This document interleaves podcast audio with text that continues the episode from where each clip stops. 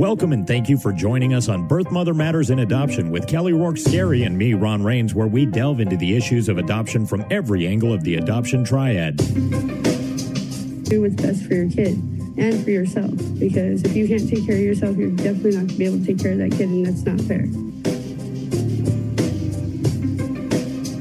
And I know that my daughter will be well taken care of with them. Don't have an abortion. Give this child a chance. All I could think about was needing to save my son.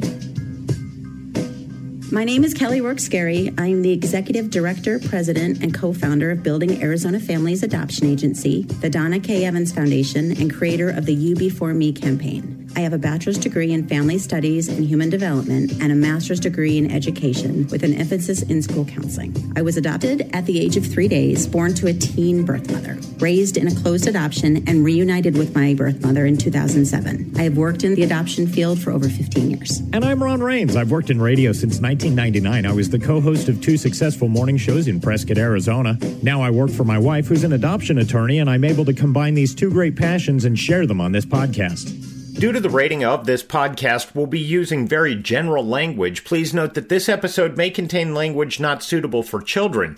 Since this podcast is about adoption, the precursor is pregnancy, and the precursor to pregnancy is a lack of or ineffective use of birth control. Therefore, we feel that this topic is one that we must address. According to WebMD, birth control can help people decide when they want to have children. There are many types to choose from, including different types of barrier, medications, and traditional methods that need no additional resources. Effectiveness varies and often depends on how carefully the method is applied. Only a male condom offers any protection against sexually transmitted diseases. Some of the the birth control myths that I talk about with women when they come into our program there is a lot of information on the internet in doctors' offices that there's all folklore, I should say, mm-hmm. you know, that people have passed on from generation to generation. So I really wanted to spell a couple of these. Birth control is not 100%. The only 100% chance that you won't get pregnant is if you're abstinent. So that's the only 100% chance. Right you can get pregnant the first time you have sex. You can also get pregnant while breastfeeding. I didn't know com- that that was a myth that you couldn't oh, if you were oh. really. Yes. Yes. Okay. Uh, sometimes when you're breastfeeding, you don't get your cycle. And so, because you're not getting your monthly cycle, some women think that they are not able then to get pregnant because they're not having their monthly cycle. So, they don't realize that they're still ovulating. I see. Okay. Um, and lastly, condoms do have an expiration date. Just about everything at this point in our lives has an expiration date. Car and you, seats, ha- you have bottles. to look at it this way: anything that's like a latex or rubber kind of material, it will dry out. It will become brittle, and so you have to look at a condom the same way and know that okay that is not going to stay the same consistency over time even if it stays wrapped it's it's not good forever Right, right. I want to save um, prophylactics or condoms, whichever word you want to use, for mm-hmm. the end when we're talking about uh, birth control methods, because that's the one I really want to dive into. I think that is the most controversial in terms of um, studies and rates of effectiveness. Mm-hmm. Uh, and that's that's something I really want to dive into because that is what I would say is the most commonly used birth control method for women that we work with. Okay if they're using a birth control method. Right. So I looked at two different uh, studies, and one of them was the CDC. The other one was uh, money.usnews.com. And I know that sounds funny that, that you would look at birth control from that perspective, right. but financially, I wanted to see, you know, what things were costing.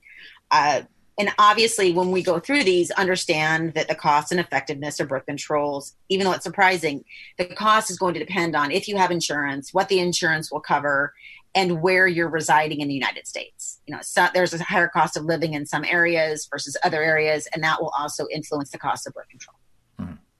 so what's so interesting is you know in one study we see birth control pills have a 91% effectiveness rate whereas the typical failure rate is 7%, which so they're saying really 93%. So you want to look at that as as 91 to 93% effective for birth control pills. That's not the numbers that I remember from when I was in high school. I remember those being up in the 98, 99. I do not remember it being as low as 91 to 93. Why the change? User error. Okay. Uh, also, I would say with birth control uh, pills, it's a hormone. In most situations, it's a hormone supplement or what have you. I'm not a doctor. We need to preface that. Neither one of us are doctors, but you also need to find out which one works the best with your body and which one your body responds to the best. And so if you have one that is not working as effectively as another one may work, I'm sure that plays into the effectiveness as well. Okay. Um, an intrauterine device, IUD, has, they're saying that there is a 99% effectiveness rate. Um, oh, going back to birth control pills, zero to $50 a month is the okay. standard cost. Is the price. Um, an IUD, uh, they're saying a 99% effectiveness rate, and the CDC pretty much agrees with that. Uh, they last for three to 12 years, depending on what type of device uh, you're using, and they can cost anywhere from zero to 1300 The ones that we have seen and we have paid for through our adoption agency, a lot of them I think were Mirena, and I think it was around $500. Don't quote me on that amount, but right around 500 Now that five hundred dollars uh, is a one-time cost for the three to twelve years, depending on what you. Okay. Uh, Mirena usually lasts, I think, around five. But yes. Uh-huh. Okay. The birth control shot, Depo-Provera, you get these quarterly, and they're about thirty to seventy-five dollars, and they have anywhere, according to the two differences in percentages, a ninety-four to ninety percent, ninety-six percent effectiveness rate the one thing that's very positive, in my opinion, working with women with unplanned pregnancies is the shot. You don't have to remember to take a pill every day. You just have to remember to go get your shot mm-hmm. um, quarterly. And so, if you could remember every three months, that's great. But a lot of women come into our office pregnant because they forgot. That's fair. The NuvaRing has a 91% effectiveness rate up to a 93%. So and that costs uh, 30 to 35 dollars and has to be replaced every three weeks uh, they have a birth control patch that one is a monthly supply cost between 30 to 35 dollars effectiveness we've seen the rates from 91 to 93 percent so this next actually let's skip we'll skip the condom and come back to that uh, okay. diaphragm has an 88 percent effectiveness rate that costs between 15 to 50 dollars and then you have to also use a spermicide, which is an extra seven to eighteen dollars. And the failure rate they're saying is eighty-seven to eighty-eight percent. So, or the yeah, effectiveness will, rate, right? Right. Sterilization has an. They're saying uh, basically it's agreed upon. It's about a ninety-nine percent effectiveness rate. Uh, it's different costs for men and women. Men typically it's about a thousand dollars, and women it's about six thousand. Okay now, what's so interesting is is that this is a 99% effectiveness rate, and I have had, I've been, I've worked with so far this year three women that had their tubes tied, and they were and are now pregnant. Wow! And we have the medical record, so it wasn't like they just thought that they had had their tubes tied. They had right. had their and it didn't take. There is an implant that you can get in your arm that is about 99% effective according to what we've read so that's um, something as well. Okay. Spermicides is something that is a 21% failure rate. So you're looking at it is 79%. Right. Wow. Uh, the sponge had a failure rate of 14%. So that would be a 86% uh, success rate for women who've never had a baby. And if you've had a baby before, it drops all the way down to 73% effectiveness. Like I said, in reading this, I think, you know, in comparison to years ago or decades ago, I think they were looking at if you use it perfectly every single time, whatever method you're using, if you're taking the pill every day, if you're, you know, making sure that you get your shot on time, you know, every three months, then you're going to have a much higher rate. But because there are failure rates, that's why the numbers are so much lower, is okay. because people are not you know, taking the pill you know, daily as they're supposed to, and they're then doubling up trying to make up for that lost pill. And and so because there are, failure rates, it doesn't mean that these uh, methods of birth control are not as effective as they used to be. It just means that they have now factored into what in real time is happening. So, do you? So, a lot of it is a lack of education on how to use these different methods, as well as maybe a lack of discipline on how to use these methods. You know, whether error. however you want to get there, user yeah. error. Yeah. Okay. Yeah. So, in in looking at the the prophylactic or condom rate, the rates look like 85 to 87% effectiveness. You can get these free from clinics, um, or you can pay as high as $2.50 for one. I've never seen that high, but that was what uh, one of them was quoted as. Wow. but that that number 85 to 87% that's i mean it's going to rain at 85 yeah. to 87%. It's going to rain. Like yeah. that's that's pretty high. And so the chances uh you know in terms of it being a failure uh which is the 13 to 15%, sorry. Mm-hmm. Um that's concerning. And I think again a lot of it is misinformation, misuse, not using it properly. I remember when I was young, it was like our I don't remember if they were teachers or whatever, but they were constantly reminding us that two doesn't work better than one. Right. And so at some point, there must have been that thought out there that, oh, well, if I use two, if I double up, I'm even more safe. It actually makes it less safe, eh, less, right. you know, protective. You know, they say when used properly, male condoms are about 98% effective, according to women. Really good, right. Which is really, really good. But 18 out of 20 women whose partners don't use them correctly could wind up pregnant. Exactly. 18 women out of 100, I'm sorry, 18 women out of 100 is, mm-hmm. is really high. Yeah. So, some not commonly known facts about condoms, according to the CDC, are if you're using a female condom, don't also use a male condom because that can cause tearing. Right. As you said, not to use more than one at one time. And then not to use oil based lubricants like massage oils, baby oils, lotions, or petroleum with latex condoms because they'll weaken it, causing it to tear or break. In really diving deeper into the prophylactic use and some of the information that has been done, it really, I really want to get this out there because I don't you know, we want to prevent unplanned pregnancies. We want to be there to help you if you have one, but we want you to be safe. So, in, in looking at the Human Life International, uh, they had some information that I, again, found astounding. According to their statistics, one in 14 uses results in a condom failure. The United Nations Population Fund and other global condom promoters claim the condoms have a 98 percent success rate instead of an 85% success rate documented in real world studies. So there's that discrepancy. Mm-hmm. And that's what we're talking about. There's that, yeah. Teen pregnancy in the US is still at really high levels 750,000 annually. And a lot of abortions are, you know, being performed all right. Another another fact is they cannot protect against diseases spread by skin to skin contact, like herpes or HPV. Mm-hmm. Back in the day, back when we were younger, you know, I always believed that condoms were the the foolproof birth control. Like that was, you know, that was the go to. That you know, you were not going to, you know, have an an error or an oops. Right.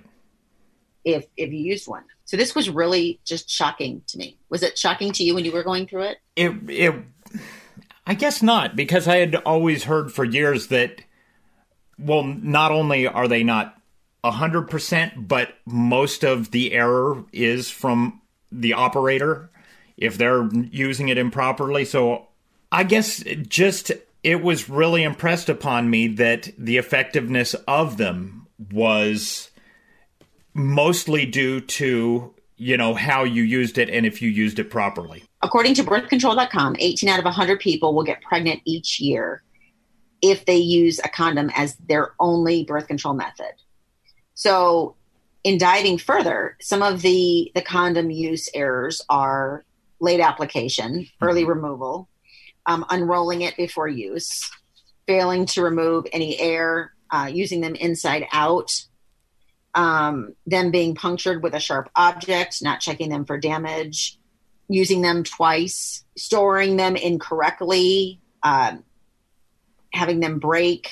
So there's lots of ways that these are not as effective. Right. And you know, this is an uncomfortable topic for many people to discuss. And again, we're trying to keep this very, you know, low key because, you know, we understand that families may be listening, but these are really important topics to dive into and, and do research on because you want to make sure that you understand what people are doing wrong so that you don't make the same mistake. You know, the whole point of us studying history is to not repeat the same mistakes over and over again. Correct. Well, with birth control, we are making the same mistakes over and over again. And we're not learning because we're not teaching everybody around us. And we need to make sure that we are teaching people like Dr. Owen Morgan did at ASU in his mm-hmm. human sexuality class, because that is key to preventing pregnancies. So then, you know, we can take abortion off the table as what people believe is a third choice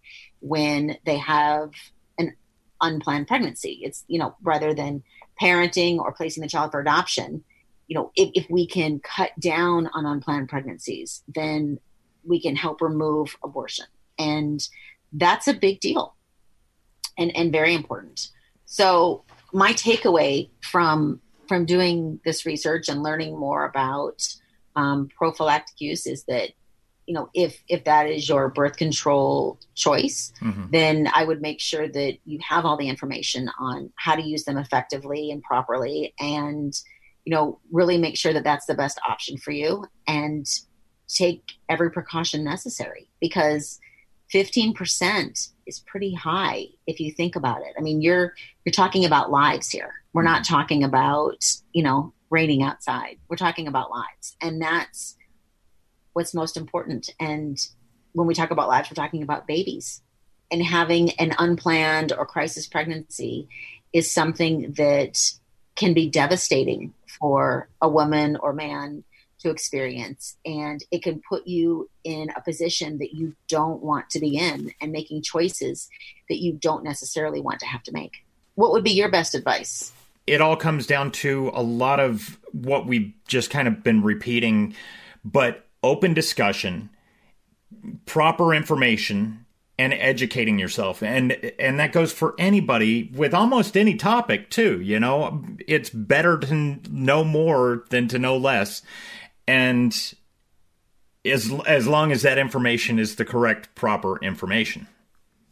Right. You want to go to, you know, reputable sites. You right. want to make sure that you're getting credible sources and yes, it may be uncomfortable. And when you look at your child and you think, I don't want to have this conversation with my child, it is a better conversation to have than the alternative.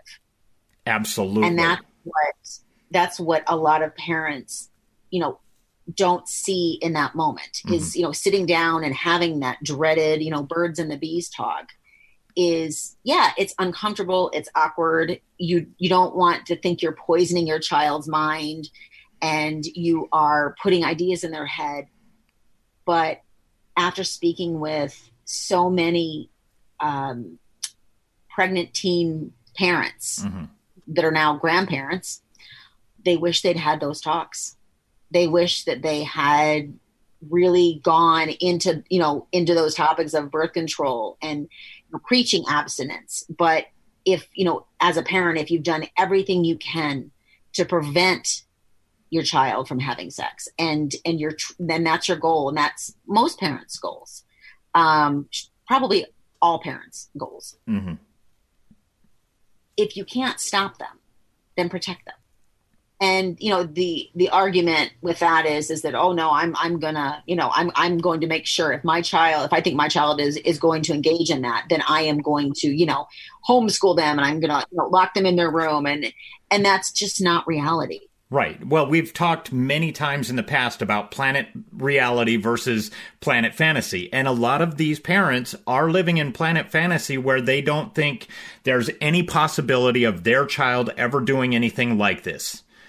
But right. the reality is much different than that. There's pressures out there, and there always have been, for kids to do things that you wouldn't approve of or agree with. And not to say they're out there doing all of them, but your best option is to teach them the right way. And whether it's through you or through your school, those kids need to be taught. They do. And I think, again, speaking on behalf of all of the moms of teen moms, if you have done everything you can do, you know, you've educated your child, you have, you know, provided every resource that you can, and you have a child that experiences a teen pregnancy, there's not going to be any going back thinking, oh, I wish I would have. I, I, I regret not, or because you've done everything you can. Right. There's, you know, as parents, what's so hard is there's only so much you can do to prevent your child from experiencing heartache or pain or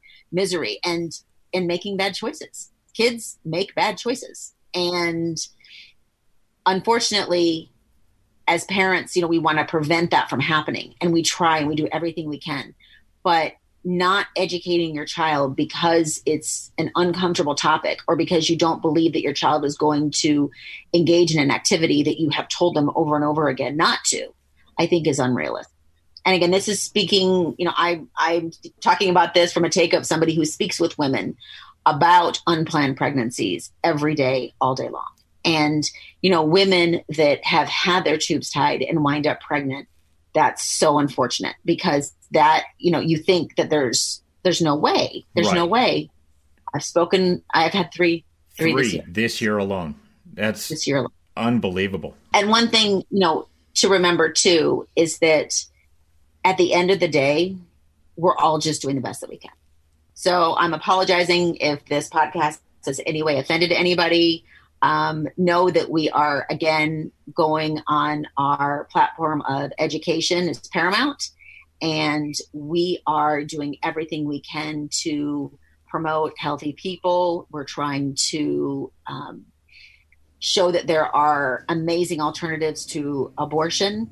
And adoption is a beautiful and loving choice Thank you for joining us on Birth Mother Matters in Adoption. If you're listening and you're dealing with an unplanned pregnancy and want more information about adoption, Building Arizona Families is a local Arizona adoption agency and available 24 7 by phone or text at 623 695 4112. That's 623 695 4112. We can make an immediate appointment with you to get started on creating an Arizona adoption plan or just get you more information. You can also find out more information about Building Arizona families on their website at azpregnancyhelp.com. Thanks also go out to Grapes for allowing us to use their song I Don't Know as our theme song. Birth Mother Matters in Adoption was written and produced by Kelly Rourke Scary and edited by me. Please rate and review this podcast wherever you're listening to us. We'd really appreciate it. We also now have a website at birthmothermatterspodcast.com. Tune in next time on Birth Mother Matters in Adoption. For Kelly Rourke Scary, I'm Ron Rains.